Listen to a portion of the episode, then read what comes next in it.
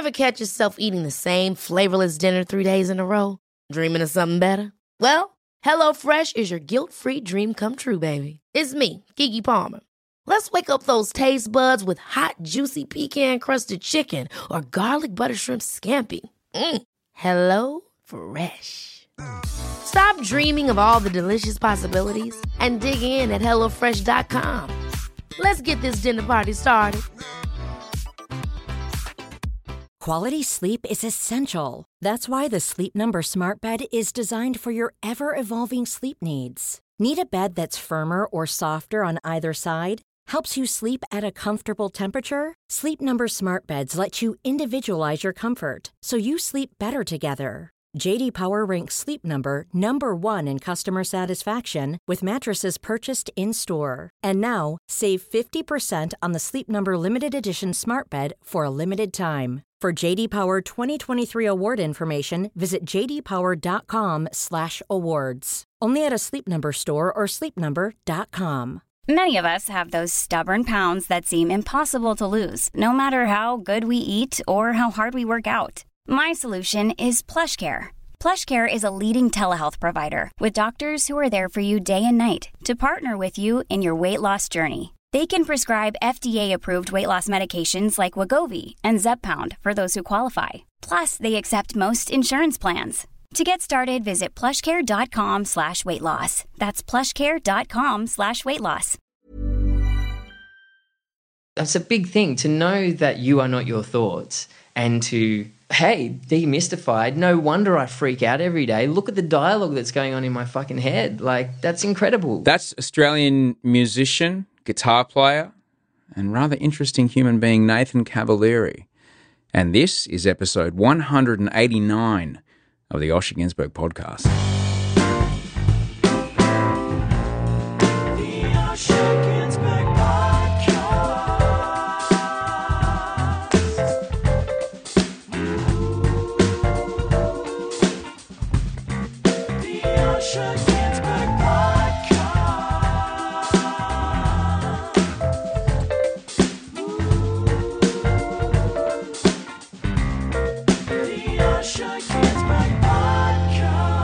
Hi, I'm Osher Günsberg, and this is the Osher Günsberg podcast. Welcome to the show. This is episode 189, and it is with Nathan Cavaleri, who you can find on Instagram, Nathan underscore C A V A L E R I. More about Nathan in a moment. A big thanks to everybody that sent messages of support in over the past few weeks. Uh, you can always get me on email. Send Osher email at gmail.com. Some great Podsie pics, hashtag P O D S I E. Uh, pictures coming through. That's a photo of what you're looking at when you listen to this. Um, got some great ones. Uh, people waiting in line for Wimbledon. That was exciting. People stretching after a swim, cleaning after twin four year olds, working at a glazier's factory. Some great pictures. It's always fascinating to see what you're doing when you're listening to this. I mean, I'm in my house when I do them. I'd love to see where you are when you hear them. Uh, you can just tag me on Instagram or Snapchat, or you can just email me the pictures. Uh, this show today is brought to you by the fantastic human beings that support the show on Patreon at p-a-t-r-e-o-n dot com slash Osher, O-S-H-E-R. If you've been listening for a while now, or if the show is new to you, thank you for your support. Thank you so, so much. If you decide to, it's only, it's up to you, but if you decide to, if you want to kick in some cash. $5 a month towards this show will get you exclusive episodes. Uh, there are other support levels, which include Skype calls, etc. But uh, these shows are free to listen to, but they're not free to make. And they the support that you give me helps me pay Andy, who's my producer, and pays Haley, my production coordinator. And between the th- two of them, they've made the last three weeks possible. So I've got to say a, a big thank you thank you very much for the leeway you've been giving me over the past three weeks. Uh, because they've been compilation shows, they've been best of shows because there's been a lot going on. And I told you last week, I'd tell you what's been going on. So here's what's been going on. Um, if you've been listening, I've been doing my podcast intros from the front seat of rental cars um, as I drive under tunnels in Brisbane, racing back to get planes. Um, I haven't had any new interviews to publish and I've been leaving, leaning heavily on Andy to make the fill-in shows happen um, because there was f- more important stuff going on. Um, around Easter this year, my mum had started to get quite sick. She uh, had had chemo. She had gone into partial remission, and she lost her remission. So we moved her out of her apartment and into a nursing home, and we all took as many chances as we could to be with her. She did start to decline fairly rapidly, so I was flying up to Brisbane and back every day when I could. And I do have to thank everyone who I work with, um, both at um, The Bachelor, at Warner Brothers, at Channel 10, and the people at Southern Cross Austereo at Hit 105 for being so very flexible so I could spend as much time as possible with her and my brothers. About a week ago, um, my mum passed away. We were all there with her. She was held by all four of her sons when she went, and thankfully, it was very peaceful for her. She was an incredible woman who I've talked about on this show many, many times. She is a, was a World War II refugee from Lithuania who fled the Russian army with her family. She was just a kid, and even though she was just a kid, they traveled thousands of kilometers on foot through Europe and ended up in a refugee camp in Germany uh, throughout the end of the war. They lived there in that refugee camp until, as a family, they managed to come to Australia in 1949 and made a new life, like so many people did. Um, they made a new life in Australia, in Adelaide. She was a fiercely strong and independent woman with the, a brain the size of a planet, smarter than any human that I've ever known. She was an incredibly clever doctor and so very dedicated to working ceaselessly to give her kids what she thought was the most valuable thing they could have, which was education. To give you an example of the kind of woman that my mum was, uh, at the funeral last Friday, one of her former patients, and mum was a doctor her entire life, and you know, for, from her twenties, so she'd had many patients over the years, hundreds, if not thousands, probably thousands. One of her former patients, I'll call her Fiona. I don't believe that's her first, her her real name. Uh, Fiona had come to pay her respects, and I'd never met this woman before in my life, but she came to me after the funeral and she said that um, Fiona said that she'd been facing surgery and was afraid to go under anaesthetic. Now, my mum used to be an anaesthetist. She assured her it was going to be okay, but Fiona was still apprehensive. And so mum said, Look, don't worry, I'll go with you. And Fiona thought nothing of it until surgery day when she's at the Royal Brisbane Hospital and she's being prepped for the theatre. And there's my mum, Dr. Ruth Ginsburg, in full theatre scrubs, ready to go, with the little booties on and the hat and everything, saying, Let's go, let's do this. Now, the surgeon, of course, had no idea this was going to happen. And the surgeon got into a tiff and started putting up quite a fight, saying mum couldn't go in. The theatre had enough people in it. And, you know, GPs don't get to go in with patients. But my mum had this stubbornness about her that was absolutely unshakable. She simply would not take no for an answer. It just did not occur to her that the possibility of her not going in was a reality. She, as far as she's concerned, she's going in, that's the end of it. And eventually, the surgeon saw this and went, "Well, I guess it's I guess you're coming in." And Mum went into the room with Fiona and held her hand throughout the entire operation. Now, I'd never heard this story before, but uh, it's not an isolated incident. But bear in mind what this what this means. Now, Mum worked at a bulk bill clinic at the time. There's ab- there was absolutely no financial reason whatsoever for her to do such a thing, to take time out of her day to go and do this. She just had such a strong sense of justice and doing the right thing by people. She just went ahead and did it. And she didn't want it, she just po- possibly wouldn't have even entertained a world where it wouldn't happen. Because for her, this was the only right thing that could happen. And mum would do stuff like this all the time, not just for us boys, but as Fiona demonstrated, for her patients. And that is the kind of woman, and was the kind of doctor that my mum was. Now I'm I'm doing okay. Um, I'm okay. See, the thing about the thing about terminal cancer is that you kind of get a chance to do a lot of the processing and feel a lot of the grief before everything happens because it is an inevitability uh, of consequence. You understand, oh, well, this is going to happen. And I still have, I still, when I think about it, I still have a lot of sadness inside me. Um, but I know it will come out sooner or later.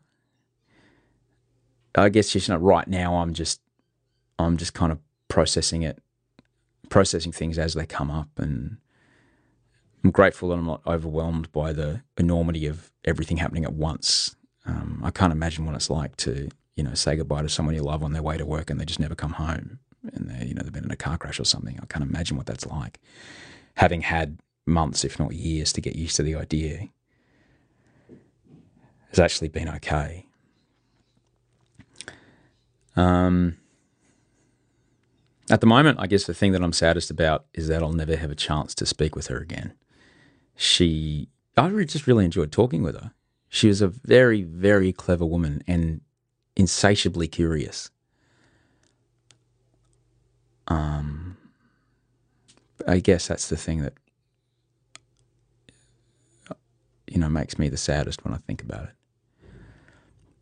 But it's a thing that we're all going to go through you, me, everyone. Death's a part of life, but we tend not to speak about it. But I feel that we should speak about it because it's going to happen to every single one of us. Every, like, like the flaming lips told us, everyone you know someday will die. And I'm just, I'm just so lucky that my wife Audrey was there for me. I leaned on, uh, I leaned on Audrey quite hard in the last few weeks, and I wouldn't have been able to do any of it all the stuff that you need to do. There's a lot of admin and shit like that that does go on. Um, no, I you know I wouldn't be able to do any anything that needed to get done without Audrey in my life, and most definitely my brothers and my brothers' various wives and husbands were just amazingly powerful through all of this. Just so so so good, and so much support there, and we all we all did it together. If if that if there is anything positive to come out of this, it would be that I, I'm closer to my wife than I've been before. I feel closer to her than I've been before, and I'm I'm even, I'm even closer to my brothers, all three of them, than I've been before, and that's a that's a nice thing. But that's what's going on. So thank you for the leeway you've given me. I'm very grateful now to be back at work, working with great people it's a joy to find it's a joy to work every day and it's a joy to find a reason to be excited about work every day. Even on the days I don't feel excited, I keep thinking about stuff until I think of something. Oh, you know what? It's going to be really good to do this for that person today. And I just kind of have to think about that stuff. And then, oh, good. I go out and get out of bed and go for it. Um, but yeah, thanks for the last few weeks. Thanks for giving me that that space of the last few weeks. Um, but yeah, so you know, I guess you know we just keep going from here. This is what we do. This is what we do as people. We just go, okay, that happened. What do we do now? And what we do now is we, we keep going with the show. And I'm I'm grateful to, to that it's this show because it's a it's a it's a great show today. Let me tell you about my guest this week. Nathan Cavaleri is an Australian musician who you can follow online. He's on Instagram at Nathan underscore C A V A L E R I.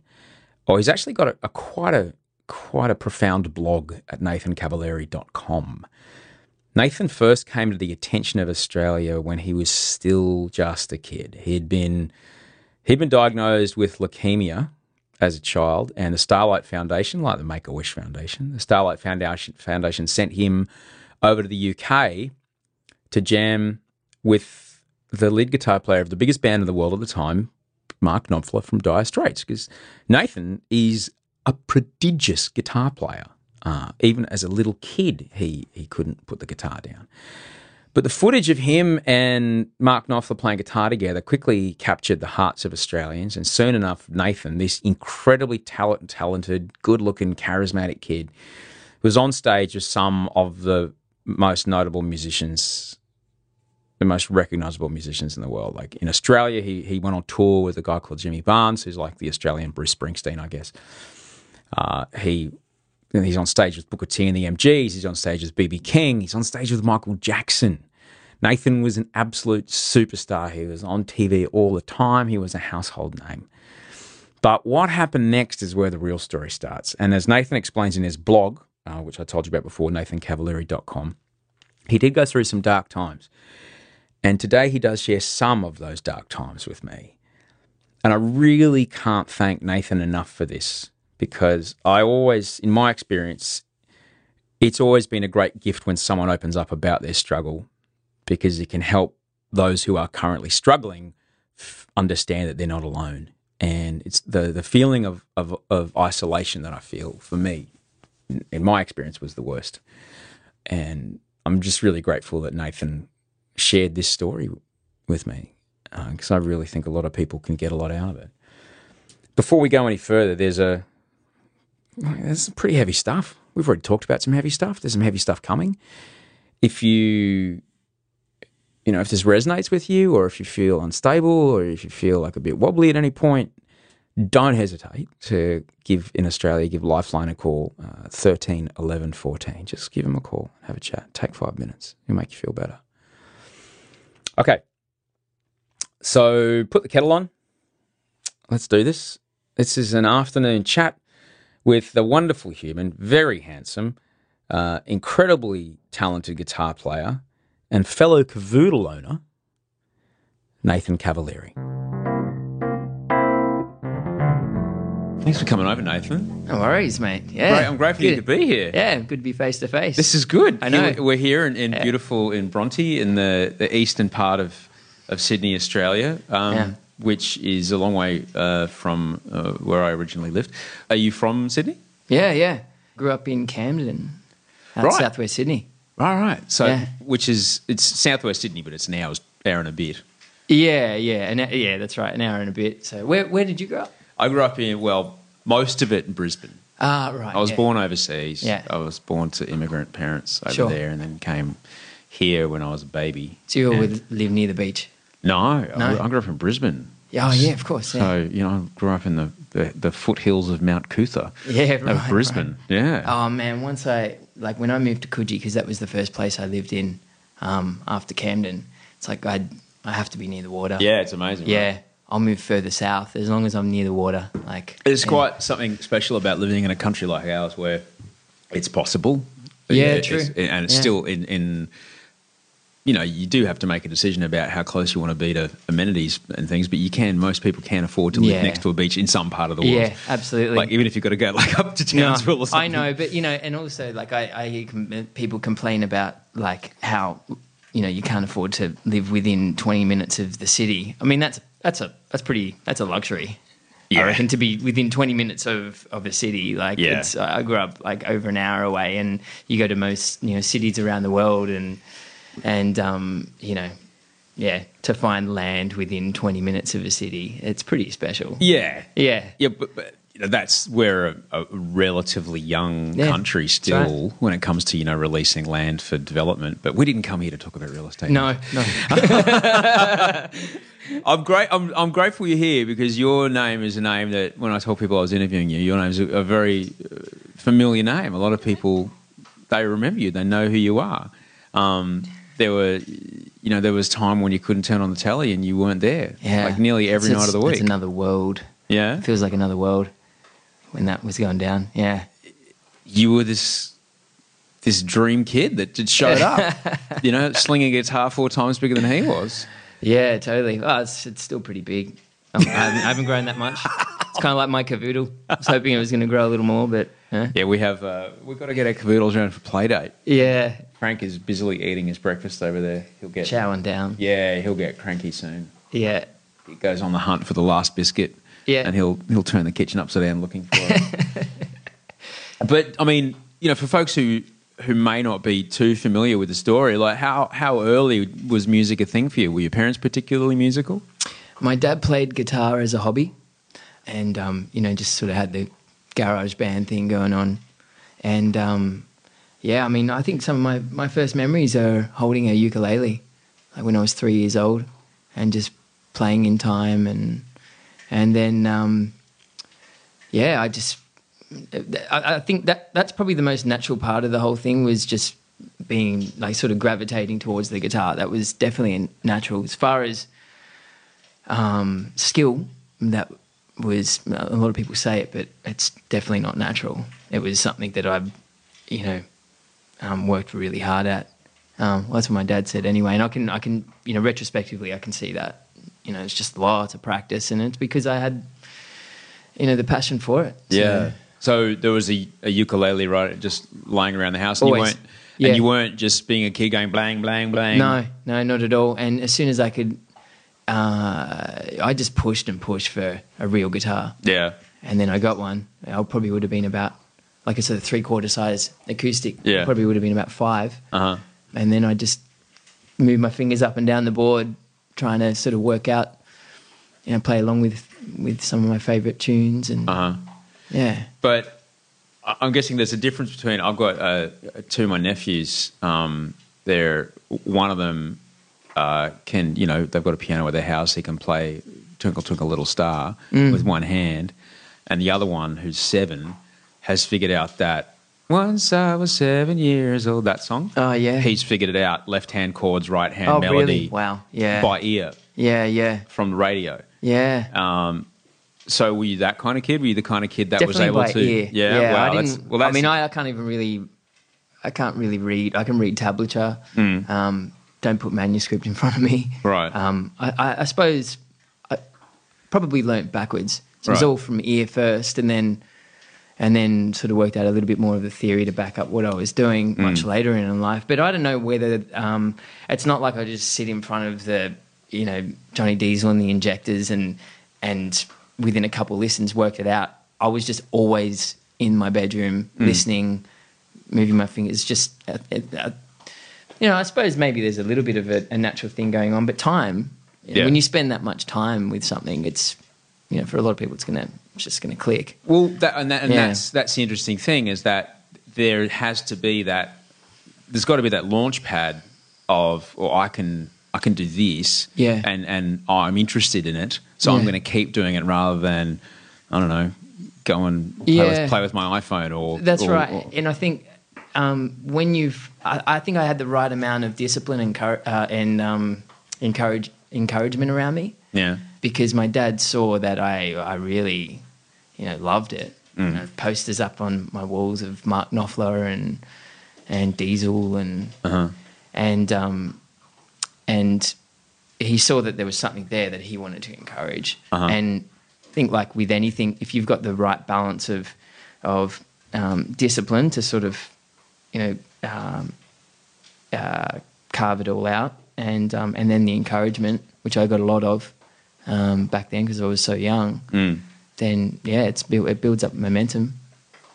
And Mm. at what point did you realize? Because you know we have this this projection bias that everybody's life is like our life. How when we're kids, certainly Yeah. we think everybody's life is, is the same. Yeah, Uh, yeah. How long until you realized that you were of a different ability to other kids that were playing music around you? Um, oh, pretty early on because the attention, particularly media attention, um, I was very young. Like I was seven when all that kicked in. Why? What was the first thing? How did people find you? Uh, actually, it was probably from um, my trip to meet Martin Knopfler when I was. You had a trip to meet Mark Knopfler, the, the, the Yeah, guitar player from Dire Straits. Now, how did that come about, and That- why? Why was that a thing? That came about from through the Starlight Foundation because Uh-huh. I, I had leukemia when I was six, and um, and that was my wish, and yeah, so they flew me over to London and had a, got got to sort of jam with him at Air Studios, and um, uh, the Today program, I believe, um, from memory, uh, covered it, and then from there, Right. it was Hey Hey, and then it was Midday Show, Right. and it just this domino effect. Well, let's just let's just rewind a little bit. Yeah, yeah. Getting leukemia when you're a kid's a big deal. Yeah, yeah. When were you diagnosed?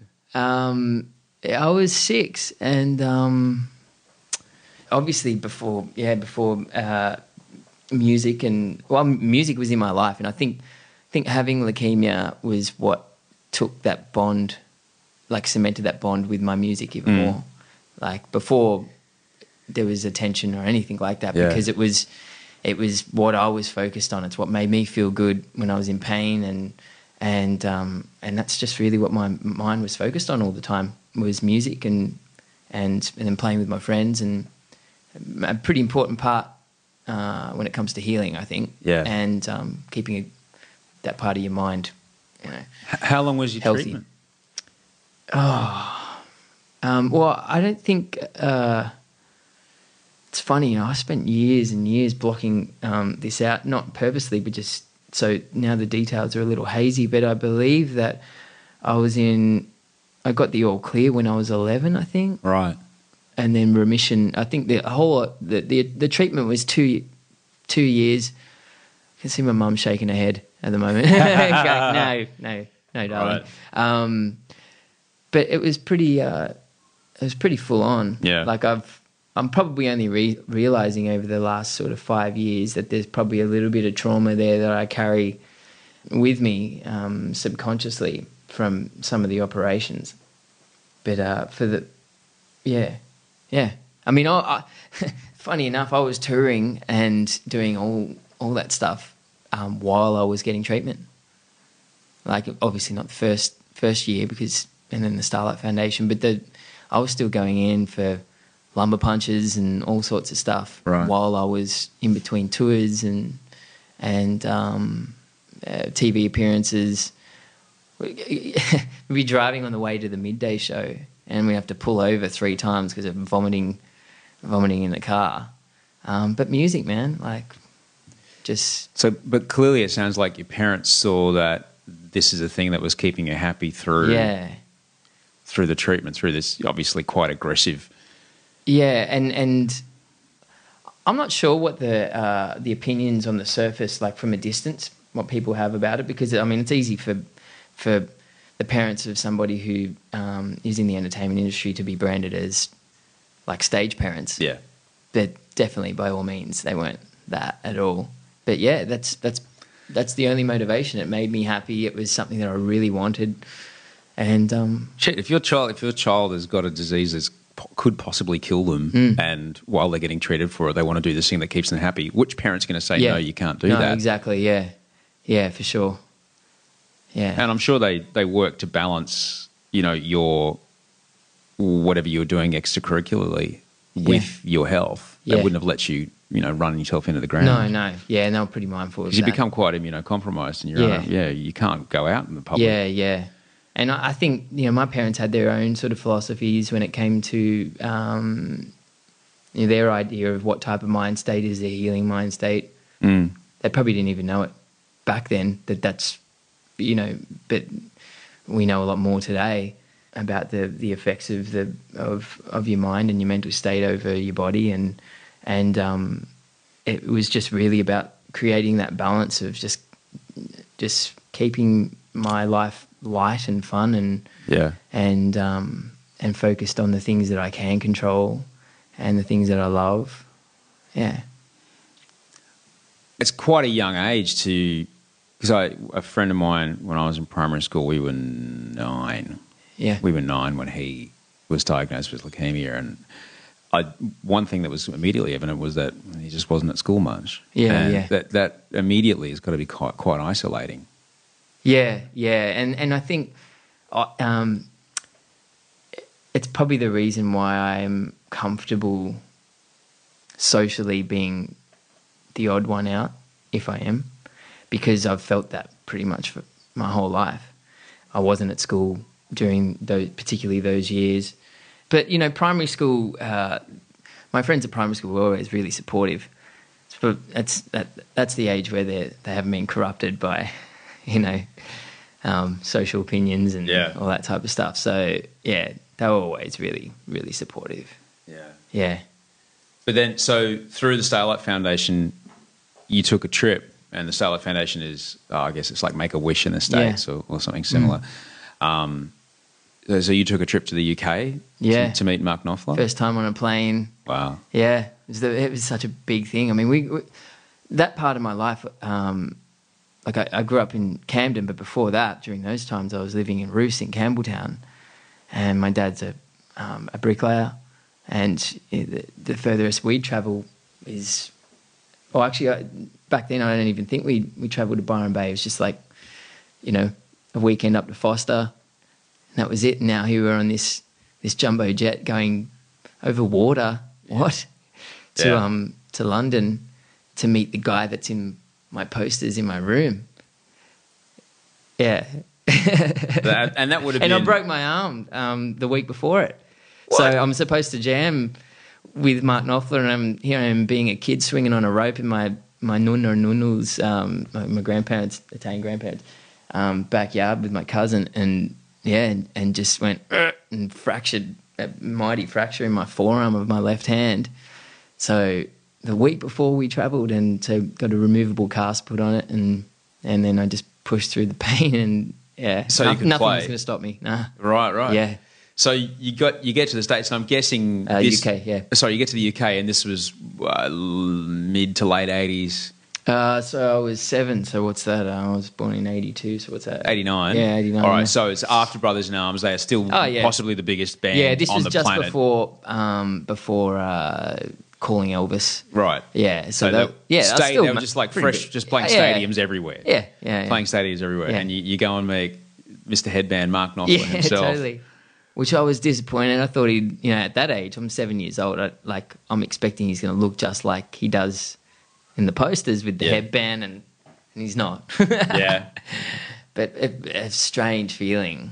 It's it's weird. I mean, I still get weird, not weirded out, but it, I still f- feel it, find it quite cosmic when when uh, who you used to seeing all the time in media, and then you see them in real life. Still Yeah. to this day, it's it's a funny thing. it is. Yeah. it is. I guess you know we we put so many qualities and and, and uh, um, yeah, attributes upon upon people in the first nanoseconds of seeing their faces. And Totally. When you meet them, you're kind of adjusting to. Oh, hang on. Maybe I didn't get it right, or maybe I didn't Yeah, get it right. Oh. yeah, and also if they're uh, repetitiously in front of you, you kind of have this own little relationship with Yeah. them It is. without them even knowing. Yeah. it reminds me of that scene in Tropic Thunder. No, do Simple Jack. Yeah. do the thing we know you for. Do Simple Jack. Um, so you you did you meet him backstage at a gig or No, it was, um, in a studio. They had it all set up What? at Air Studios as well, and just this massive, big, tall ceiling live room, and and um, had a couple amps set up. Had a bit of a, a crew there. Did he have the red and white stripe? No, no, he um uh, and he's really um really super super chilled out guy. You know, Yeah. It- he's yeah, just um what like pretty much a reflection of his songs, I would say. Uh huh. Yeah, he has that same energy. Yeah. Really simple, or not simple, but you know, just simple and and um, yeah, there's definitely emotion there, and there's warmth, and and yeah, we just had a jam over blues, and gave me a few tips, and and um, and then yeah, when I when we got back from from the UK, there was an amp and a guitar waiting for me in my house He'd sand it from him. over. I still got it. Yeah, the guitar. Yeah. So this is the the kid that begged and and, and drove and, and pushed for a three quarter size which- acoustic. yeah, that's right, three quarter size acoustic, and I didn't have. Oh, did I? I th- I might have had an electric, just a cheap, you know, cheap Yeah. one that I that I bought myself after busking through my own money, and um, yeah, and then I had this Fernandes. It was Fernandes, and Wow. which which I recently took to a guitar tech just to get sort of done up, and I just thought, you know, it's probably him on the phone. He rings, you know, his sponsor go, "Can you send a guitar over?" Yeah. and everything. And I was actually told they're not the original pickups, which means that he had actually, you know, specified you know, to to make it a good one. Like it's because otherwise you just I would have just got the standard, you know, thing unless it was one of his. So I don't know. I don't know. I haven't I haven't spoken to him since uh, since a, a follow up little jam we did when he was in Sydney b- before a gig at the entertainment centre. Let's say it was one of his. Yeah, let's just, say it's just one for of his, sake. Yeah. So I, I think I remember seeing that footage, and it, from there, here's this incredible story Mm. uh, of this kid who's really talented, playing with the most recognizable guitar player in the world at the time. Um, and then, yeah, there you were. You were just on Channel Nine was on a really, really championed you. And rightly so. It was a great story. Mm. Yeah. It made everyone feel good. Yeah, cool. You know? Thanks. yeah, I was blown away by the support. Yeah. And but then went from thing to thing, and it, it kind of eclipsed. Yeah. Uh, it eclipsed what originally brought it to everyone's attention. Oh, here's this kid who's facing this disease, and he can play guitar. Isn't that nice? And then it was like, well, fuck, this kid can really play guitar. Yeah, that's that's how it seemed. And I know both Daryl Somers and uh, and Ray Martin were, you know, they kind of supported lots of different types of talent as well. It wasn't they weren't just putting on the you know top fifty bands or whatever. Yeah. So I was lucky that it all happened during a time where there was that flexibility. And there's a lot of television being produced in Australia at the time. It wouldn't happen now. Yeah, But no. and, and just just for, Yeah, for context, uh, YouTube. Yeah, Yeah. Well, Daryl Somers hosted a show on Saturday night in Australia, which was you know there was nothing else to watch, so Yeah. it was humongous. This Yeah. show, and Ray hosted a show between I think it was noon and 1.30 yeah, every day. The older generation. Yeah, yeah. well, But it sort was, of. It was daytime TV. Yeah, And- totally. But you just don't have those shows anymore. And these two people were definitely tastemakers and definitely people Mm. that you know people would become stars from being on those shows. their yeah, I mean, it was the, where There's only three channels or four yeah, channels. exactly. And and for the overseas acts, it's that's what you did. Yeah. you toured, you came here, you did Yeah. Hey Hey It's Saturday, you did the midday show, and yeah, And, and through uh, and around this time, is this when you really knuckled down and went, um, "Oh, I can I can do something with this, and I'm just going to you just know, sit in the it's funny. woodshed." Yeah, it's um, at no point I didn't really start becoming goal driven until much later when it came to music. Like when I started to understand how the industry works and all that. Much later in life, and that is funny enough when things went pear shaped. You know, um, because during those days, all I wanted to do was play guitar. So I was just focused on what the next thing was. I mean, my, my parents, and my parents weren't trying to create anything bigger than what it was either. It was, um, you know, we went on Hey Hey, we went on the midday show. I, I, I practiced for those, you know, you know, those songs. And, and then one Hey Hey show, just a moment of synchronicity. Jimmy Barnes was on there and, and then he obviously dug it. And um, his wife had a, a label, a kit, like sort of for where um, what was focused on um, uh, kids.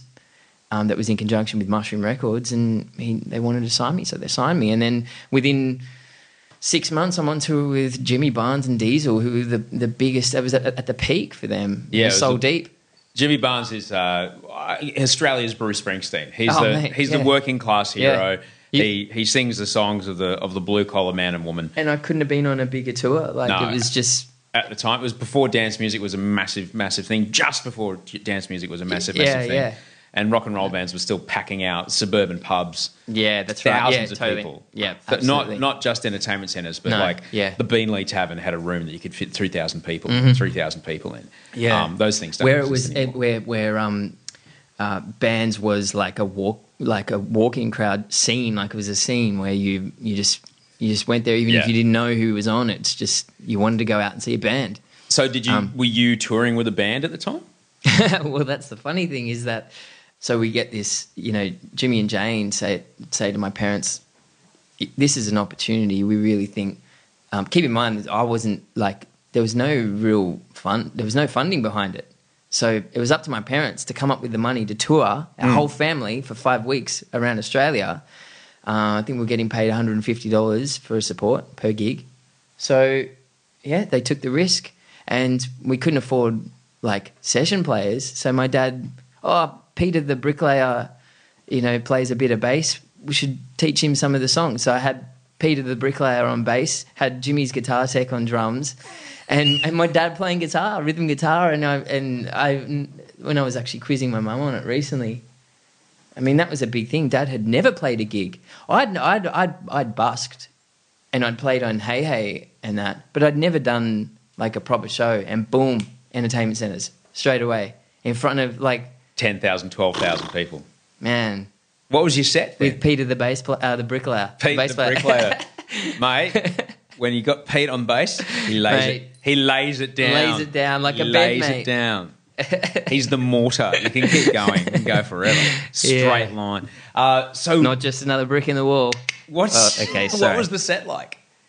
Um, it was just blues, man. Yeah? Yeah, it was just instrumental blues, and it was a two-part tour as well because I was doing my first al- uh, first album, or it was at least the first single, which was a cover of an Elvis song called "Little Egypt," which we much later in, in life realized "Little Egypt's" about a stripper.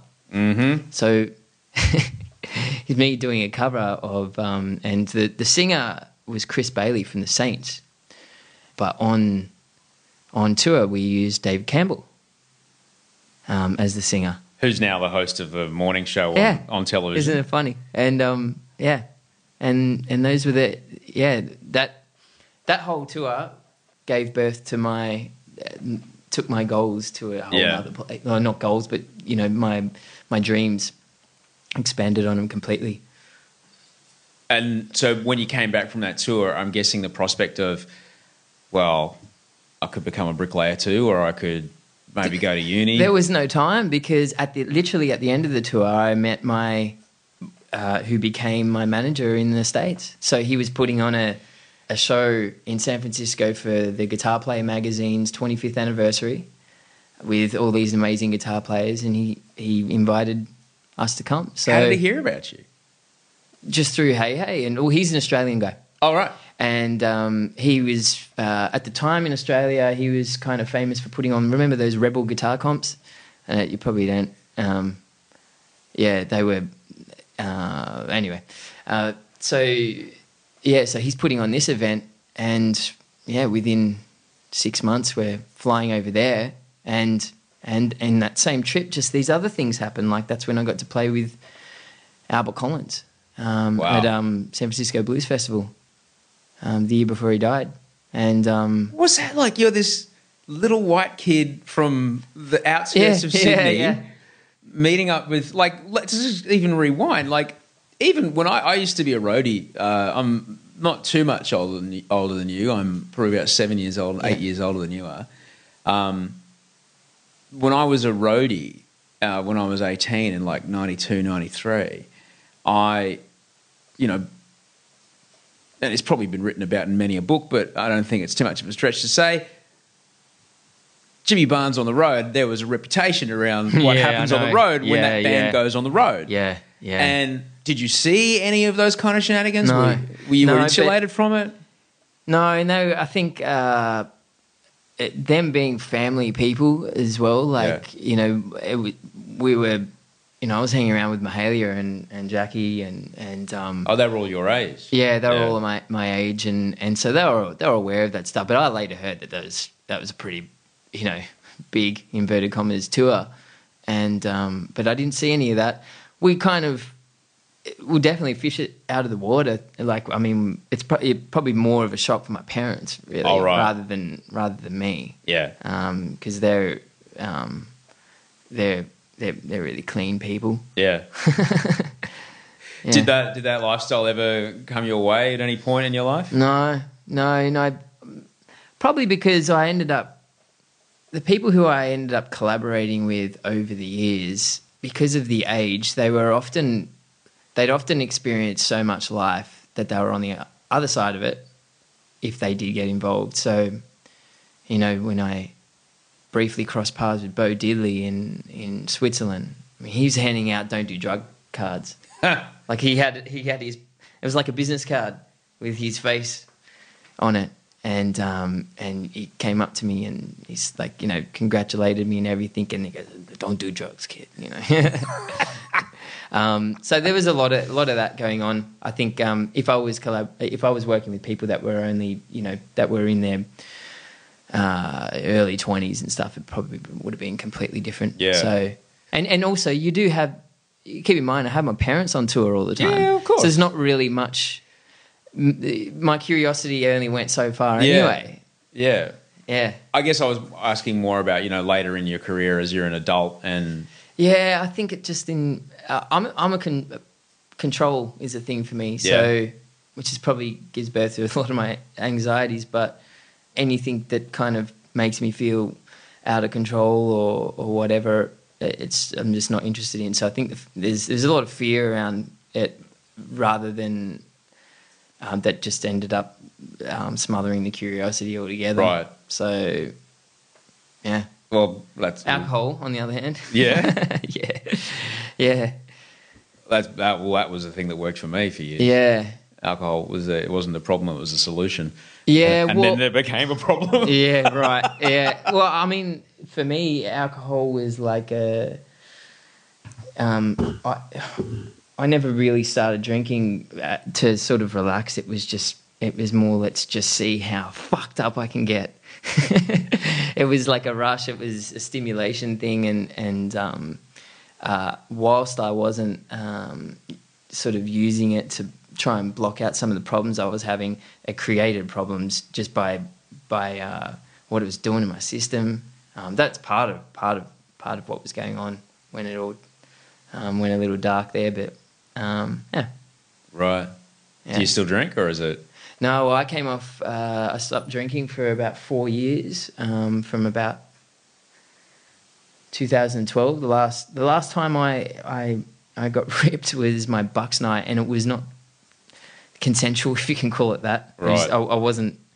It was very reluctant, and I was drinking very hesitantly, and probably not as hard as what I would have if I. Yeah. Yeah, and it's. I stopped because it, it, it was making me feel really bad. Like not not because of the the problems it was causing. Like I wasn't getting on it, you know, throwing fists in the air or anything. But it was because the hangovers became emotional, and and just. No, but I really mean it. Like it just inflamed anxiety completely, and then and then it began to sort of bleed into actually the drinking part. So I'd have one or two drinks and feel anxious, and then I'm like, well, I I, I, I fear it now. Oh, like you're, it. you're lucky that and you now I'm had back. that. Now I enjoy a drink, but it's different. Oh, you're lucky. You're Yeah. yeah, you're lucky. Yeah. I, I was definitely like I, I definitely got caught in that cycle where you pulled out. Yeah. And I started to drink to make the anxiety go away. Oh wow, then- yeah, that's yeah, yeah. Just Oh, becomes yeah, this- you're like just stuck in this plug hole that you can't get out of. Yeah. I so you're uh, you're lucky that you have a, a different relationship to it now. But so Yeah. tell us tell us what happened. You were on this you're on this freaking rocket ship, Mm. all right? And and then you said as you started to get an idea about the business and you started to get an idea about things like that, that's when things started to fall apart. What what well, happened there? I mean, part of my childhood career um, ended after my second re- uh, album release with, and that was with Michael Jackson's label, and um, there were a series of things where where that didn't go to plan. Uh, number one, terrible timing because it was the first time his uh, case popped up about him. Oh man. And so here's me, a 12 year old, and um, the record company went, "Ooh, w- we can't be publicising this. You're going to get caught up in this." And they were really good people. Like I still keep in touch with um, some of those guys today, and so they publicised it um, with hesitance. So hang on, did you did you meet Michael or anything like yeah, that? yeah, a couple What? of times. Yeah, Fuck, hang on, I got to get a glass of water for this. All right, so Bo Diddley, Albert Collins, BB King. Yeah. Jesus, tell me about, tell me about, tell me about Michael Jackson. Um, well, I didn't meet him until much later in my deal uh, with him, and and first time I met him, we were up in a hotel room, the family, a couple of his people, and um, and he walks in, and like I'm 12, and like I knew who he a lot. See, a lot of the time, like I didn't know who I was playing with or really understand it. Maybe they've been on posters and they've been on TV, but I just didn't really get the weight of it, which is a good thing because I probably just accepted it for what it was. You I'm standing on experience. stage It was yeah, that's Playing right with Bo Diddley, I'm on stage exactly. playing Yeah, with Albert well, Collins. yeah, and um, and then yeah, so we met him, and and it was just kind of he brought some gifts like some Sony stuff and and Sony Discman. That's pretty cool. Made a Discman, and um, and then he kind of looked a little bit awkward, and then he gestured to my mum if if they could go into the other room away from everyone. So they must have been in there for like five minutes, and we're all everyone's just looking around, You, going him and your mum. Yeah, Yeah. and we're looking around going this is weird and and then came out and then nothing and you know is there anything else you want to ask michael and my brother who's four years under me goes yeah can you do the moonwalk Yeah.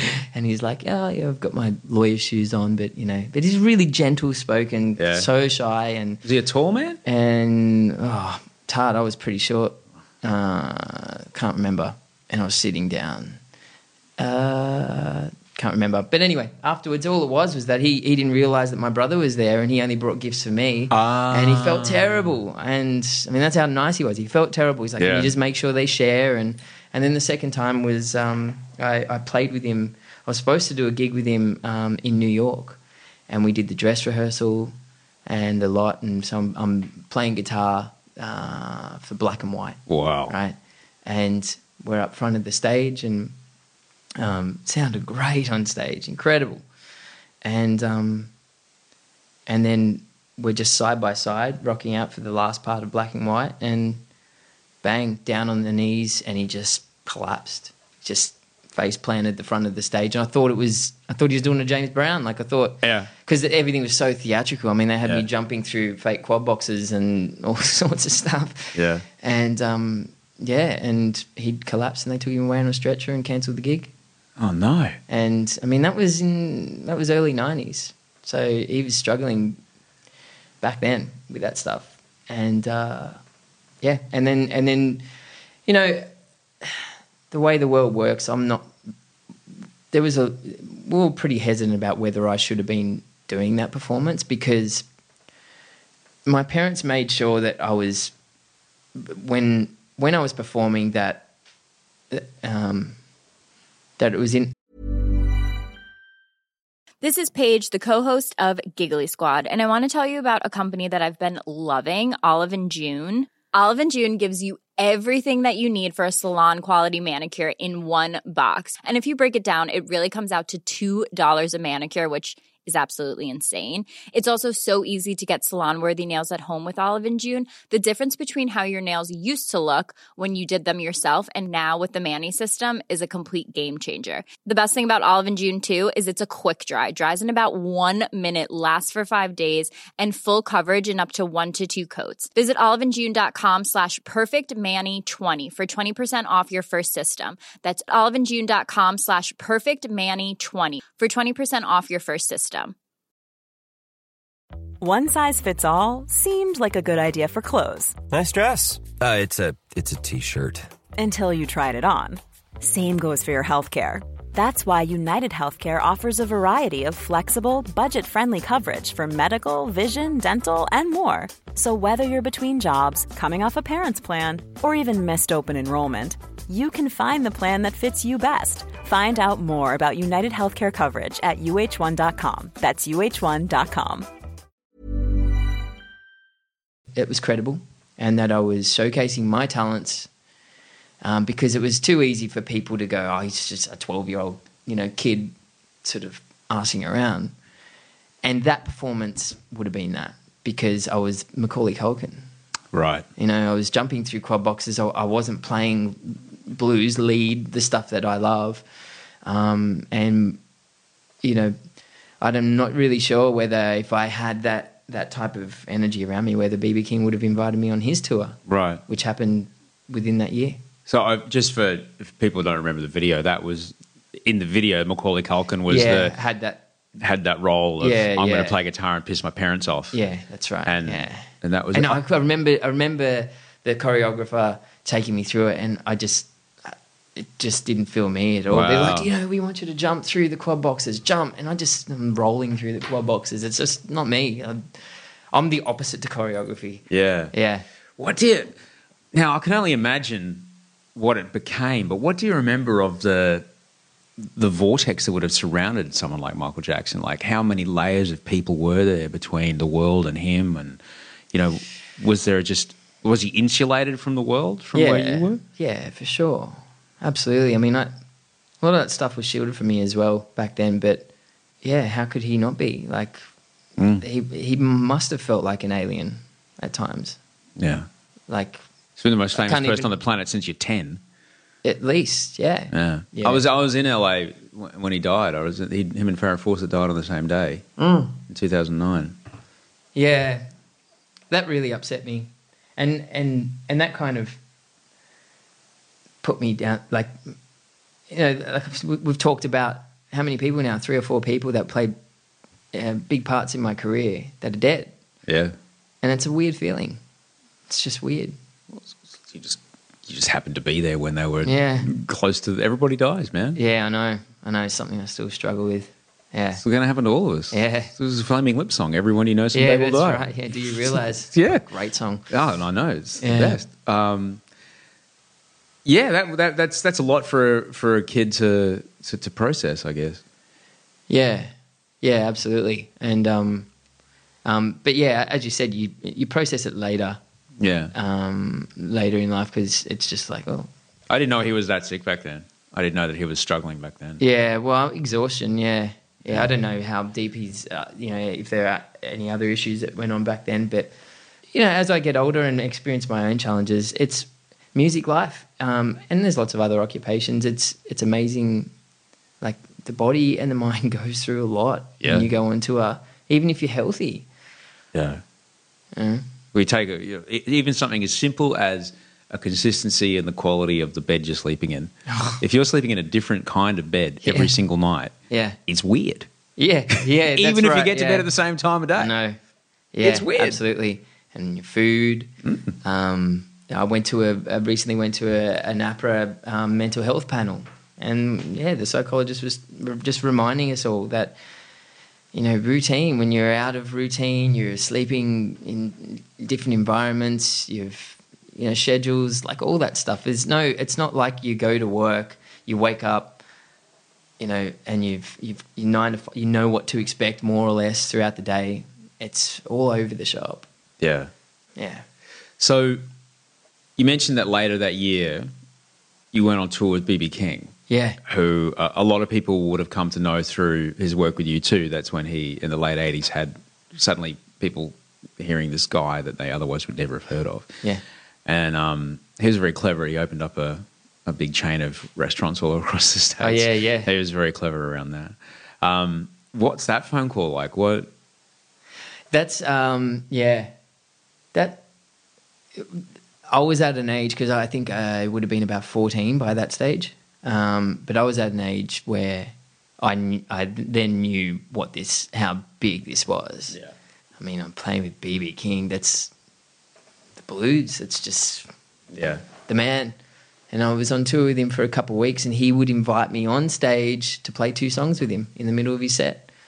And my dad, you know, had to set up my pedals just before, and he's he's uh, I forget what song was the start of Rock Me Baby, the intro. He, he'd be instructed, get out, put the pedals on, and then come off. And he's he hates crowds, so he's just quickly, you know, he's in front of twenty thousand people, running up on stage. And each time BB King, being the man he is, would want to acknowledge this is Nathan's father and everything. And then, but and he just kept getting embarrassed, and then finally just got the hang of the timing to throw BB off, so that by the time BB could think about introducing him, he'd already nicked off off stage, and, Right. and then it'd start with say, and the man who was just here a moment ago, and um, yeah, and then yeah, we just sit, pull up a ch- pull up a chair, and yeah. But that whole tour was amazing because I got to see blues in a in a way that was like entertaining as well. Like it was a whole show. He was a real showman. A lot of fire. It wasn't just boring blues. Like there was so much fire and passion. He had two drummers, you know, backstage smashing the shit out of their drums. Everything was just loud and awesome, and and the whole crowd. You know, every single soul is is feeling everything. I, I never, I never got a chance to see him. So he would tell a story Oh, between he'd songs. tell a story, and and he had the same story. You know, for that tour. Yeah, that's the that's the show. You know, the show of it. You know, Shows a show. People in Yeah. Chattanooga don't need to know that the people in Des Moines yeah. saw the same thing two nights ago. Yeah, yeah, and um, and I was lucky. The people who I teamed up with, I got to see the importance of a show, not just playing the songs, but a show. Diesel was the same, Jimmy was the same, BB, Michael. There's yeah. show in showbiz. Yeah, That's- absolutely. You know, that's, Yeah. That's there's two I I learned in Los Angeles. Um, there's show and show business, and they call it show business, not show friends. Yeah, yeah, yeah. I know. That's the other one. Yeah, Show business, not That's show a- friends. That, that hurts too when you It- learn yeah, that when you're on the wrong end of that Shit. conversation. Uh, so you've, you you you're going on tour, and uh, hopefully it's a bit more than 150 bucks a gig by this point. Uh, sometimes no. Yeah, but Really? yeah, but you know, you you you people you, you know when you're in the music industry, you you get money from weird places, and then Yeah. you know places that you expect there to be money, there's not, and you know. But it, it- by that stage, it was starting to all balance balance out. Not making a, a you know, still had a. good remember, like back then, the amount of money that it cost to do an album, you know, like two three hundred grand, and you have to recoup that. Yeah. Yeah, and yeah, Whereas I've got sitting on this desk, um, Yeah. this this recorder and these two microphones. exactly. You know, this a- this would have been a hundred thousand dollar broadcasting yeah, absolutely. operation. It's a beautiful time to be connecting to people. Seriously, Yeah, it really it's is. awesome. Yeah. So, at, at what point do your parents make the decision about high school? At what point do your parents? Well, they were always encouraging me to just uh, you know study and do well, just in case you don't want to do this um, later down the track. So we had tutors. Ironically, that was the best marks I got was when I was tutored on the road, return to school, not do so well. Right. Um, so yeah, and then we we pulled out when uh, yeah Michael Jackson and Sony parted ways, and that was it. Then it was like you know what, maybe it's time to just finish year eleven and twelve and work out what you want to do. And by that stage, I was pretty.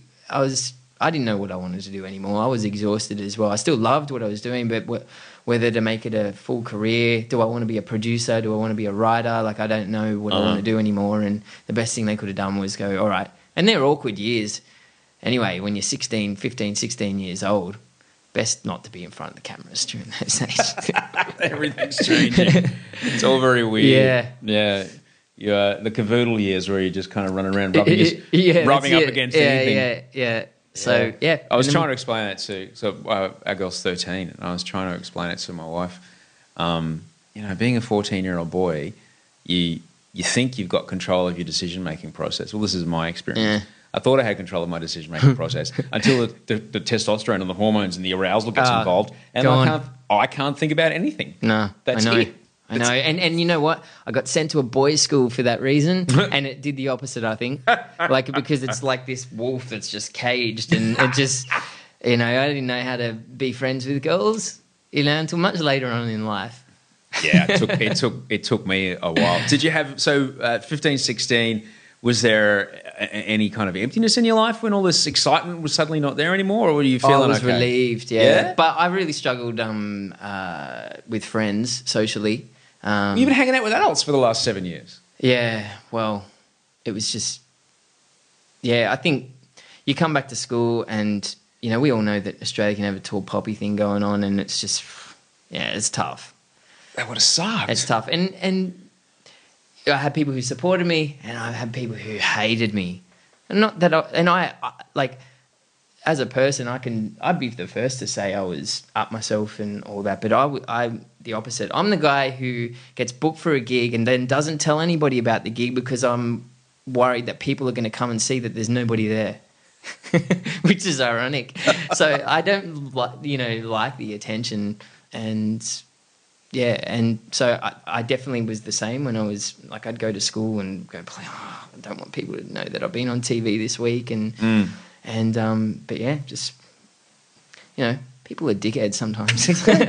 People are dickheads sometimes, and unfortunately, all. it says more about the people than than you. a lot Yeah, of the yeah. Their dickheadery is is more a reflection upon their own nuances and yeah, that's right. issues yeah, and you don't world. know that when you're a kid. I mean, you get told it. You, your parents. I mean, my I think they were good training years for me because I, I got used to. Um,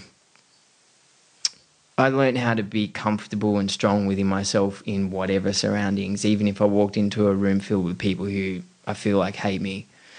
I knew how to just hold it because I don't really consider myself as being bullied when I was school because I had I knew how to fight and I knew how to, you know, yeah, I just knew how to handle myself. Wow. I've never been in a fight in my life.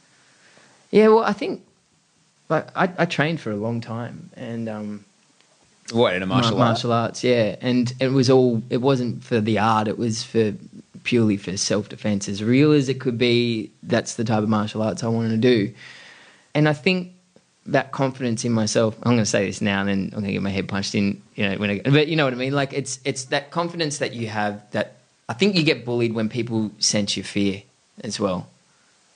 Um, confidence is and your aura is an amazing thing. It's, a, it's probably the best form of defense, I reckon. And that's what kept me out of trouble. Yeah. The unspoken look in your eye. Well, yeah, and it's like when you're confronted and, and instead of running, you you just have this presence that you're okay, you're you're ready for it, and you and, and and the fact that you don't buy into that fear allows you to make calculated decisions on how you what you say back and and to to try and defuse the situation as Uh-huh. well. I've talked my way out of a lot of fights. Yeah, and that, there you go. It's a confidence. As a, most people have never been in one, and it's good. Yeah, I'd rather I'd rather never find out what it's like. Um, but part of me does want to think, you know, I should probably learn something like Aikido or something like that, or Jiu-Jitsu or something. Well, my kids are going to learn it for sure. Like Yeah. I think, I just think to have some basic self defense and to know how to handle a, a high, uh, handle yourself in a in a heavy, like sort of a fear driven situation, and I think it's important these days. yeah. Probably just you know, it's it's not like you need to be, uh, you know, doing jumping, spinning, whatever's. That'll probably get you into more trouble anyway. Yeah. It's just just understanding it. Yeah. And I- I, I also liked the physical, the the, the physical and the, the fitness aspects to Yeah. it, and What do you I, I get- miss it. What do you get when you were doing it? What do you what would you get out of the, the physical discipline? I mean, you're a fit looking guy. You you obviously keep some sort of practice. Yeah, yeah. Um, what did I get out of it? Um, I like I, I had a, a, a pretty severe temper up until I was in my early twenties, and it's probably still there, but it's it's now because I pushed it, not pushed it down, but like um, well, I thought I learned how to deal with it. I think it's just popped up in another way, and it's kind of comes back on myself rather than projected out. So I think a lot of a lot of that sort of temper was expressed through the training as well. It got me into my body, and I had a way of channeling that aggression. It was great bonding with my father because we did it together Oh, cool. um, which is a problem when we uh, when we uh, had arguments in the family though, because we just start, yeah, well, no, make it sound it's you know, we'd end up end up sparring and it'd turn ugly, but um, and and having something different that's not musical, that was a goal as well. Yeah. Working through belts and having yeah, Which particular discipline did you follow? martial arts. Yeah. Um, I followed a couple. I um, the main one I spent most of the time on was a, a it was type of close quarter combat out in Campbelltown called um, Buddha Jitsu, and there was a guy who sort of trained the military in Cambodia for 15 years, and and um, I think his his background from memory was karate, but he he um, it was all. It, it later became an MMA. So because it was what is before what we know now as, As MMA. MMA, yeah. So it involved um, Brazilian Jiu Jitsu Uh-huh. and Muay Thai and, and all that stuff. But then I I ended up uh, second Dan black belt in that, and then when I moved to Coogee, um, I I gravitated towards a style called Krav Maga, which is The uh, Israeli yeah, the tactical. Krav Maga, which is kind of a little more street. And I like things that where you don't have to remember too much. You know, I don't want to learn. I suppose that's why I veered away from some of the um, the other disciplines because I don't I don't have the time to learn twenty million wrist locks Yeah. and and all this stuff. And I want to work with a style that um, I'm not saying that they don't, but that I'm not a big guy, so there's just moves I would never use. Yeah. and um, I want a style that um, is not based around having to have a certain uh, level of strength. So yeah, tactical Krav Maga was great. That's probably and then and then MMA. I did that for a while, and then I stopped when I got chronic fatigue. So I haven't done it since. Oh shit. which I miss. And, and, you know, now I probably could, but I don't. It's time. So now I've I've just started. Um, um, I, I used to do a lot of weights and everything, which I never really liked weights. And after my energy levels came back, I'm like, you know, what do I want to do? What's fun?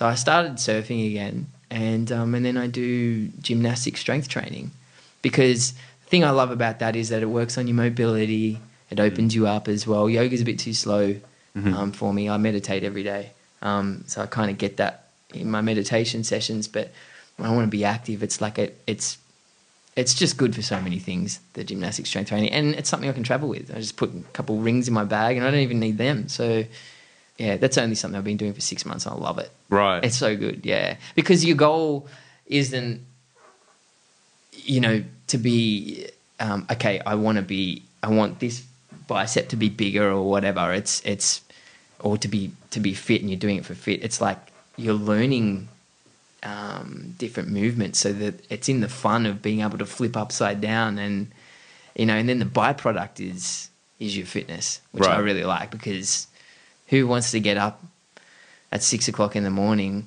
and go, okay, I'm gonna work at being fit now. Yeah. You know, you want to have some fun. Start the day with having some fun. So that's my priority now. Do you still do you still practice every day? Martial arts? No, guitar. Oh, guitar. Um, by default because I play every day, Yeah. and then every now and then I'll come up, you know, see somebody do a lick or whatever, and I'm like, ooh, I want to learn how to do that. So yeah, for sure. When I don't play, I'm rusty as all Yeah.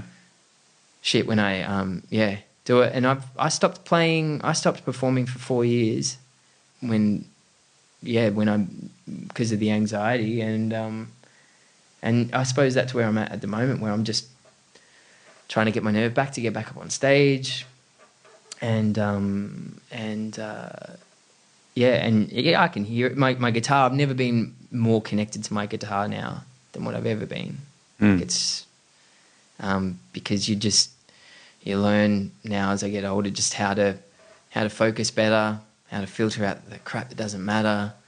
You know, not worry about who's in the crowd, money, nothing. It's just you're here with your musical instrument and you're just wanting to express something and have some fun. And consequently, the what I've come up with is just more, it feels more authentic. Can we talk about the anxiety? Yeah, So- absolutely. So, tell me, you're you're a kid. You're on national television every week. You're standing on stage in front of twenty thousand people with BB King. yeah, And what? no did, anxiety. And what did it creep up? What happened?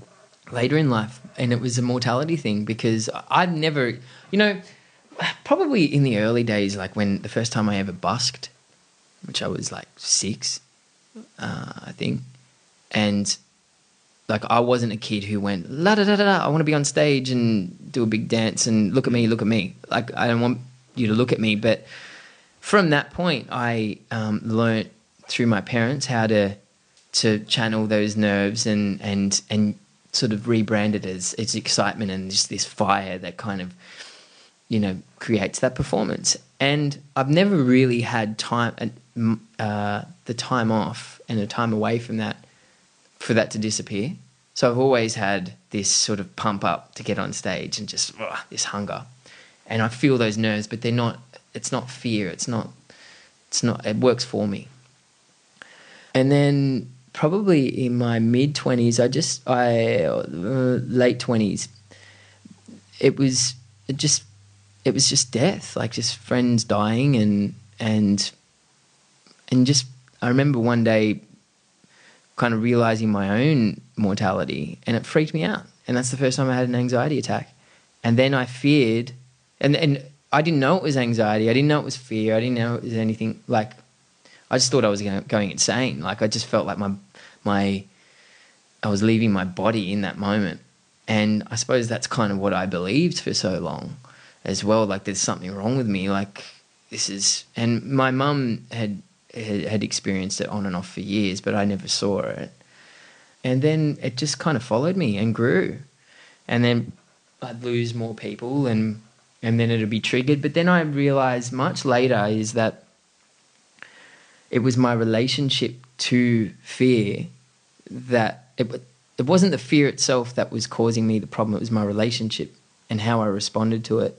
Because then I became afraid of other things, like not death. Like it, it, my low point is is being is is it that, created insomnia, and that's the and then I, I couldn't couldn't sleep because I was just had these all these crazy beliefs. I didn't know anything about thoughts and their you know the, the I was completely identified with my thoughts I just didn't know any other way to be. Oh, if so that makes sense. not observing your thoughts. No, I didn't know how to I'm- do any of that. I'm having a thought that, let's just say, I don't know, I'm having a thought that if I kiss a stranger, I might get a cold sore. So Yeah. therefore, I'll, I'll never kiss any strangers. In fact, you know what? It'd be, it'd be safer if I just never left the house. Yeah, yeah. That'd be better. That's a really good idea. Yeah, yeah. And never questioning that. No, Because every no. other thought you've ever had Yeah.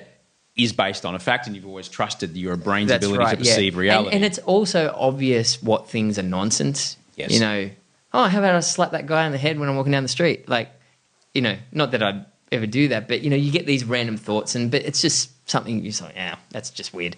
But when there's some reality to it, uh, Well, certainly if you've never had any need or desire or, or, or reason to question, no, Those that's thoughts. right. So then you just operate that way. then you believe that this is clearly true. 'Cause You're not taught that when you're younger. No, So no. um, when did you realize that you? When did, when did you get help? uh, I got help. Like the the last band that I was in, Nat Col and the Kings, the last two years was was terrible. It was just terrible because I couldn't sleep. I was afraid all the time, and then because I couldn't sleep and I was afraid all the time, that gave birth to more shitty experiences. worst. And that's the cycle. So then I kept believing them. So now all of a sudden, I'm not just fearing of death. I'm fearing of going on stage feeling anxious because it follows me up on stage. Now, now I'm afraid of being on stage. Now I'm afraid of going to the cafe. Now I'm afraid of this. Or Just, and I remember I sort of had a blackout on stage once um, at a festival, and I was so exhausted. And by this time, I was a year deep into insomnia. And we're an independent band. We had friends helping us out. You know, we didn't have a tour manager, and I had to do an hour and a half of a set in two hours' time. And I had half blacked out, and I was exhausted. I couldn't stomach food, couldn't do anything. I had to carry my gear to the stage and get everything. I'm the front man. Like no, I couldn't call out for help, and I felt bad to. I mean, I should have. And my wife was actually singing backing vocals for us at the time, and and and I told I'm freaking out here, and I was just lying down on the ground, and I I can't play, and I and still keep in mind I didn't know anxiety. I didn't know how to manage it. Nothing, nothing about it. I felt like I was going insane, and I went back to the accommodation. I was shivering in bed, dreading, dreading this gig, and I did it because, and I'm glad I did. Like I just pushed through it, and it was it was fucked. And then and then a week later, I had a we were doing a gig with Rose Tattoo, and it hit me on the drive up. I was driving, backing singer was in the car, and who I didn't know too well at the time, and it just washed over me again. This foreign, insane feeling, and I had to pull over. And and I, when that happens, I feel so alienated. It's like nobody exists. It's just like somebody's given me a bad pill or something, and um, and I didn't know what to do, and I just slept. I couldn't stop sleeping, and then I wake and freak, and then sleep because she took over the wheel, right up until the stage where they dragged me on, put the guitar on me, and you know when I pull it all apart because I I stopped playing, and and I just had this restlessness that and this voice that just said, "Don't let your love for music disappear over this." I realize when you pull it apart, because right, and that's just a storm of a memory, you know, oh, the, the fear, blah, blah, blah. But when you pull it apart, it's everything around it. It's not the music that I don't like. It's not the, the performance that I don't like. It's those feelings. And I need, and then from that point, I was like, I need to learn, I need to know about what's going on here because I went to the doctors and they couldn't tell me anything. And um, I got blood tests and, and I remember just oh, in in a fucked up sort of uh, moment, I kind of wanted there to be something wrong, just so I had an answer because I was like every single day I have irrational fear. Like I have a panic attack. I still this is my low point. Whether I should brush my teeth after I have a shower or before I have a shower. it was just like, But when you what's haven't- going on with me? But when you haven't slept that much, when you Yeah, I haven't know. slept, and, and sleep deprivation is a is a it's a it's a weapon of torture. Yeah, you know, know. and Yeah, I it didn't can realise that at really the time. mess up Yeah. how you perceive the world. It can really fuck Yeah. up your brain. yeah. and it doesn't. T- you're on a hair trigger. Anything will make you. Yeah, and particularly later, as you get older, your body's different, and you and and yeah. So then anyway, I uh, What was your path got help. out? What was your path Um, out? I saw. Um, When did it start to two, feel, feel better? um, two things. Uh, definitely, uh, I worked with a psychologist who has sort of a background. He uses a lot of uh, mindfulness principles, which at the start I was like, oh, really? Like, it just, I didn't believe that these techniques could work because it just, no, you don't understand. I feel like I'm going insane. Yeah, yeah. And, and such and such techniques, you know, and the repetition and, and learning about, learning, like, that's a big thing to know that you are not your thoughts and to, hey, demystified, no wonder I freak out every day. Look at the dialogue that's going on in my fucking head. Like, that's incredible. And you can't see what's going on in the back of your head unless you give yourself the opportunity to stay still long enough long enough to watch them. Even to learn how to watch them is is one thing but then to actually take the time to do it. And then that opened up a whole nother world because then it, it wasn't about the external world anymore. It was about what was going on inside and how to best talk to myself and how to you know to to uncover what is going on in the background there. And stuff that it's you know the more layers that you pull away the stuff that's been going on for a long time that I've held on to beliefs false beliefs like you know yeah so that was one aspect. And then the other aspect was um, I worked with a integrative medicine doctor and a clinical nutritionist that showed me how many things were going on in my system that were working against me. And so I, for years, I, like I remember somebody t- talking to me about this stuff. I'm like, oh, nutrition. You know, I just thought it would be the difference between having just a little more energy or not is your nutrition. But man, when you when you look at the research on what goes on in your gut and its relationship with the mind, and you know all that stuff, it's powerful. It's really powerful. Um, You mentioned that your your wife was a backing singer at the time Mm. when it was really dark. How, for people who are listening who might either relate to your side of this, what's happening, or her side is happening, how how did the two of you manage to, you know, keep a relationship while this was going on? Wow, it's difficult, hey, because all of a sudden you're seeing the person that you turn to for strength is now vulnerable and weak, you know, inverted commas. Communication, it's and tolerance, it's so important. It's really, really important. And that's when you'll you'll see what your relationship is made up of as well. Like if you whether you're in a relationship that's relies on good times and that's what you're in love with yeah or it's something more than that see i like amy and my relationship we were tested quite early on when her mum passed away because her mum a year into us being in a relationship her mum was diagnosed with ovarian cancer. And then so that was quite a journey for a couple of years and she passed away. And then i had to be the support for for her while she was mourning. And she went through her own thing um, for ages. So, um, but it's yeah, it's I don't know it sounds simple, but it's it really is communication and tolerance, and then and um, And how about how about now, as you're you're clearly, you know, in a phase where you're managing what's going on, uh, Yeah. using various techniques and whatever Yeah. else is helping you. How how about now? How do you guys deal with good days and bad days? Well, let's say before I came here, you know, this is the first face to face interview I've done in in since I burnt out. So the the the things that I'm that are uh, that I'm reintroducing myself to create this certain level of nerves. And what I realized is that they're just bodily sensations, and it's your mind that's branding them as being either a threat or whether it's good or not. And because for so long my those bodily sensations were trying were indicating that there's there actually is something wrong that you need to address. That's kind of what's been in my system for a long time. So now I'm getting used to going, no, this is excitement here. This is, you know, you have exciting dreams, you have things that, that fire you up.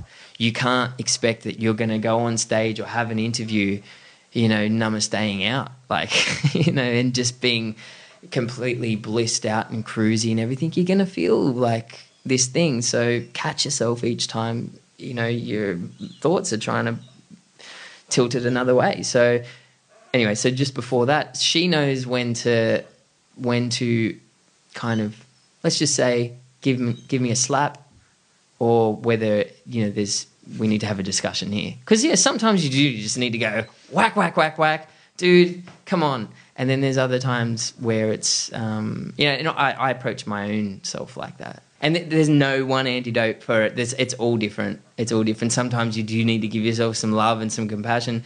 Sometimes you just need to lighten up and laugh. Like, and, and when you when you develop that relationship with your thoughts, you, you start to get good at knowing Yeah. what you need in that moment, and you don't have to rely on somebody else. But it's good. You know, I'm I'm I'm learning now to um, to just trust people as well. Like, get like, don't be afraid to be, you know, vulnerable in front of people. You know that you're not going to have your shit together, and that's tough. Like because when you feel uncomfortable with certain sensations, to be around people.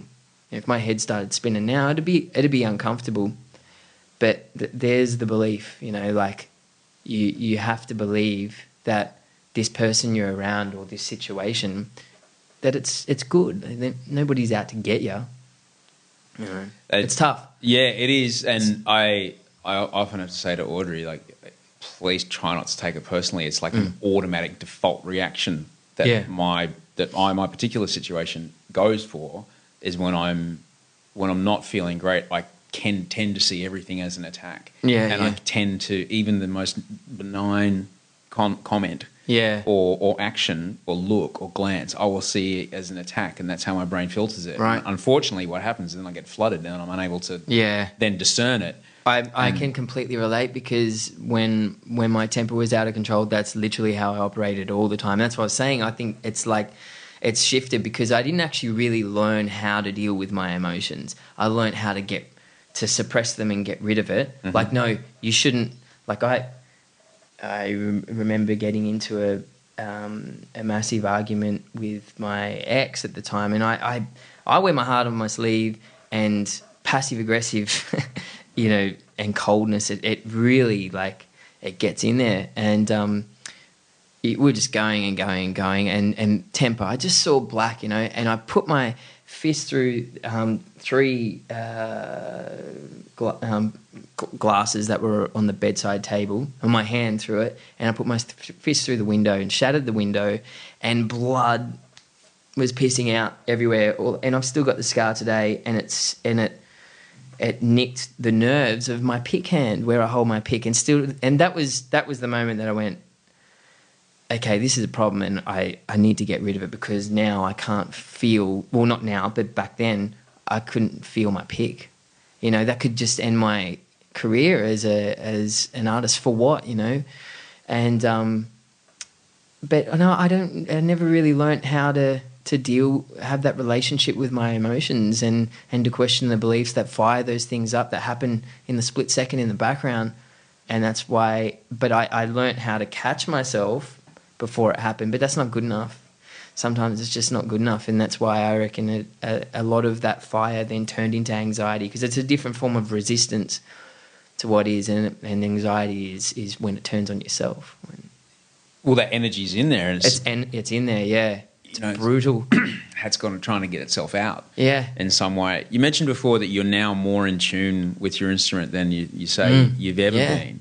Um, so what what do you feel will come of, that? What's the next? Because it seems to me like you. I mean, you're here today, and I'm very grateful. I didn't realize it was your first sit down chat. um, Yeah, man. since it all went down, it, it- it feels to me that you have a lot to give Mm. by sharing your story and being open whether that is through music or through just speaking or what what do you feel is ahead of you Um, yeah, it's funny you should say that because music for me, I suppose maybe because it's been based around the guitar, has been just about expressing myself through my guitar, right?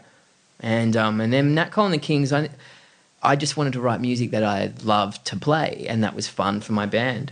But these days, I'm writing music um, that's a little more that has a little more purpose in terms of what I want to say, and also what I actually want to sing. Almost like it's a therapy for, for me. And and where that was consolidated was I remember reading a um, an article with Bruce, um, Bruce Springsteen, Rolling Stone, and and also his book, which is fantastic. And um, I read, I was reading, going, "Wow, that's interesting." He experiences depression and emotional struggles when he's not on stage. I experience them when I'm, you know, around a tour. That's why is that like that for me? Like, you know, and then I worked out when through reading his book that his songs are ver- versions of you know stories uh, of him, his life, the people around him.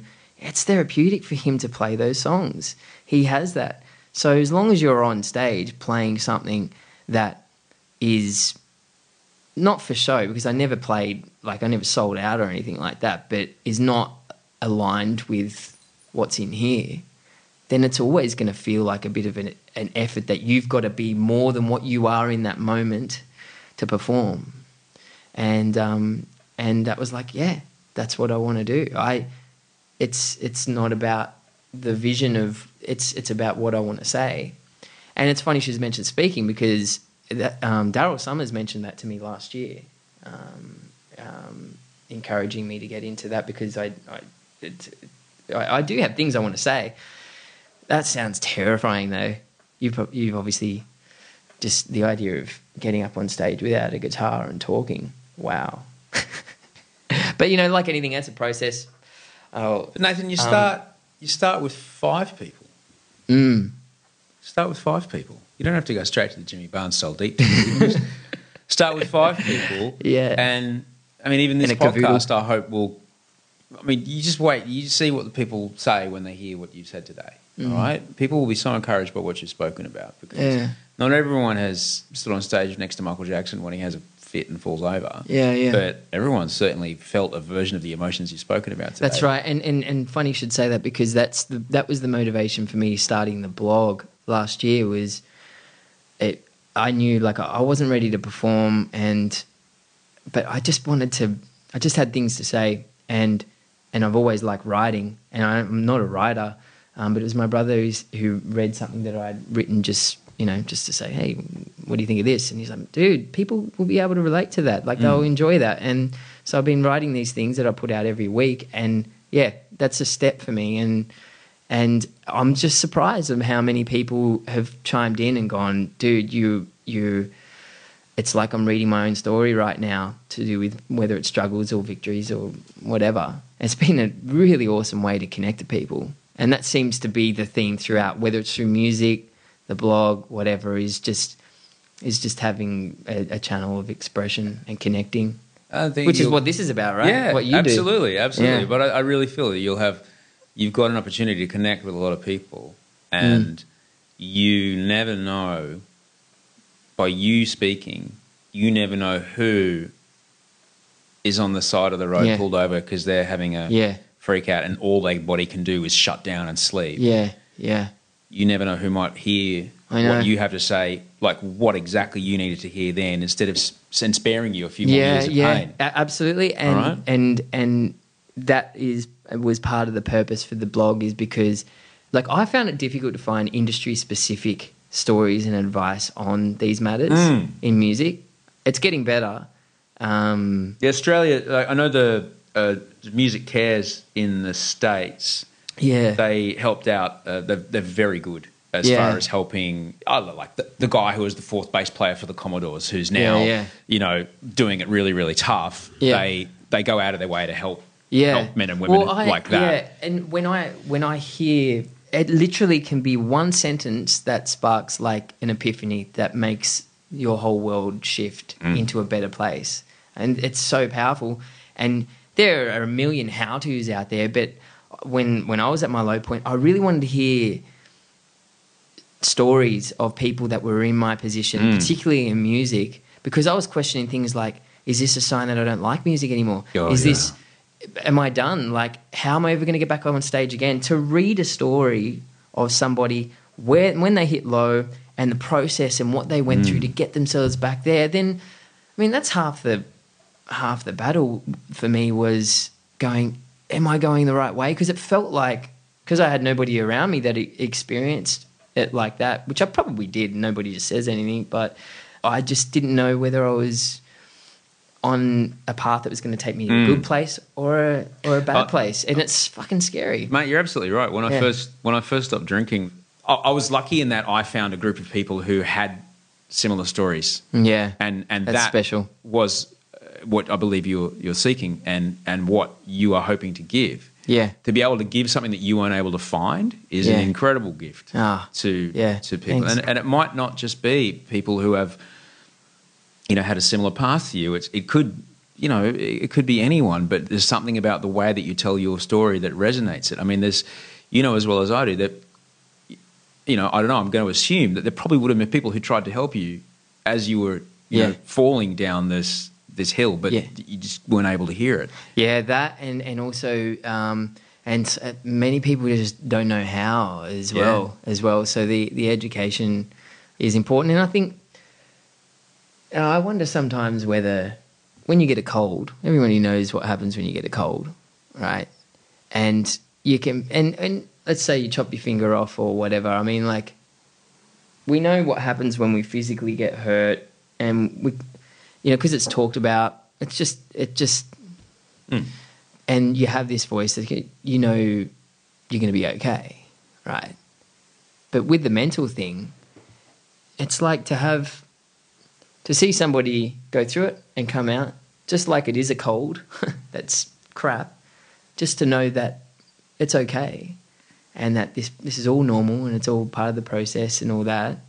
I reckon that's that's such an important thing. Yeah, not- when- yeah. When I was in the darkest, I, I, I just couldn't believe that it could ever feel better. Yeah, me neither. Uh, to think that I could uh, perform again, I I could understand. I know this, this sounds dark, but when those doctors said there's nothing wrong, everything is great, and I was like, I felt trapped. I'm going to be like this forever. Oh, man. And I said to Amy, like, like I don't want to live like this. I can't live like this. And in that split second, not that I I ever thought about it, I could at least understand how people can be driven to to that. It just and that in itself, the fact that I could even understand it freaked me out. Yeah. And and in that moment, it was it was just like this this angel. I made a call to somebody who's, you know, I was suggested two three years ago, and she was a clinical nutritionist, and literally like an angel, she looked at my bloods and went, "Oh, darling, don't worry, you'll be okay. There's so there's there's your body is not working for you right now. Wow. We're gonna we're gonna sort this out. It's completely normal." And and just her saying that was just warmed up my heart. The blackness just dissolved a little bit more, and Yeah. it's uh, amazing, you know. And you and it's and it is up to all of us who have been through it. I don't have the answers. I'm still going through my shit. I, I have goals, and they scare the shit out of me. But um, it's when you learn something and it works for you. It's part of our responsibility, I reckon, to just just share it. Yeah. Whether it's through a blog or talking about it, whatever. Because half the half the problem is the fact that when I go and work at a studio or whatever, I think that I'm the only one that you know deals with this negativity in my head. I don't, I don't anymore because I know a lot of them are just putting on a brave face or self medicating or whatever. You know, just fucking life. But it sounds like it it sounds like I mean, and you know, for me, it was a is a big big turning point in me feeling better. It sounds like you are lucky to have someone fantastic that you're married to yeah, that is there to support you, and you've got absolutely. you've got. My old doctor used to say you got to have um, something to live for, Yeah, um, something and some someone to live for, and something meaningful to do. yeah, So it sounds like you've got someone to live for, and Yeah. your Yeah. and your wife and kids. yeah, um, something meaningful to do in the music you're making. yeah, yeah. So it sounds like you got those. Absolutely, and from from that, you you. Um, uh, I remember hearing the Dalai Lama say um, that it's not our birthright to be happy, and like it's something we need to cultivate. You know, and that's that's what I spend my days. You know, just um, working on my habits and my beliefs and internally and and um, I've kind of got this theory that why is it that a lot of my friends go through this stuff when they're in their late twenties, early thirties, and you know, the answer that I can come up with it's like I wonder whether that's just enough time to have experiences where you've fallen straight flat on your face. So there's not really much of an opportunity when you're younger. You go through little things, and your parents are there to kind of, hmm. you know, or you, you've got support around you to just kind of get you, you know, back there, and you have a faith in the people around you, and you don't really need to have too much faith in yourself until later when you're you're grown up and you're and yeah, and then they you just keep falling flat on your face, and it just builds up, and all of a sudden you find wake up one day and you've got a negative mind, and you and you and you're pessimistic, and you're scared, and all this stuff. It didn't happen overnight for me. I know when I look back at it, it, it Yeah. happened. And that's the and that's the interesting thing to to certainly remind people who might be just starting it. You didn't get this way overnight, No, and you're not going to come out of it overnight. no, But just as long as you keep making those incremental decisions in that in the healthy direction, that Yeah. one day it's going to feel better. and it'll sustain. I reckon. Yeah. You know, like you, it'll it'll sustain, and it, and it's not like you're gonna be, uh, um, like if you're dedicated and you want to work on yourself, um, there's a there's a million rewards along the way, even if you're not in a good place. Like I can look back at the last four years, and as as hard as what it has been, I felt like more connected to myself and life. And when I experience waves of happiness and excitement or whatever, I mean, I'm like, I'm on cloud nine. It's amazing. And, and it's a different type of happiness. It's not like a, a it's not like a, um, a rush and it's not based on, it's not always, uh, well, it's, it, sometimes it is, but it's not based on um, circumstance either. I could be sitting in traffic and just feel this, fuck, cool. I just feel this wave of like, yeah, everything's everything's good, but I'm in traffic. it doesn't matter, whatever. Just I'm happy to hear it, man. yeah, it's a process, huh, Thanks so much for coming around. mate? Great chat. All yeah, good. Thank you. No worries. I'm going to take your photo real quick, okay? Yep. done. Sweet. Thank you.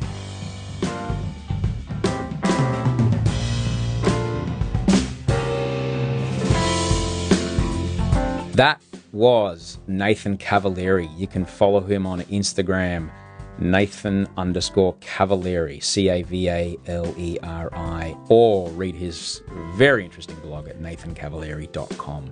Thanks again to everyone at Patreon who supported the show this week. Um, thank you. Couldn't make the show without you. Patreon.com slash Osher if you feel like this show brings you some value and you feel like, yeah, I could kick, kick a couple of bucks their way. You know, don't have to give anything. You can give me one buck one time. Or you can pledge five bucks a month. Whatever you want to do. It's up to you. Uh, thanks very much for all emails that came through this week. Send Osher email at gmail.com. Thank you so much. Uh, the thing, only thing I'm going to say now is just, you know, call your mum. Call your mum and say thanks. Figure it out. If there's any weirdness, figure it out. Do it. You got to do it.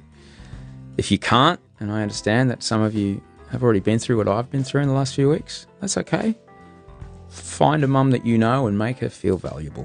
Make her feel valued. You got to do it. Make you feel good too. It's a bit selfish, but it'll make you feel good to do it. So um, I'm going to go get on my bicycle now. After I drink this cup of tea,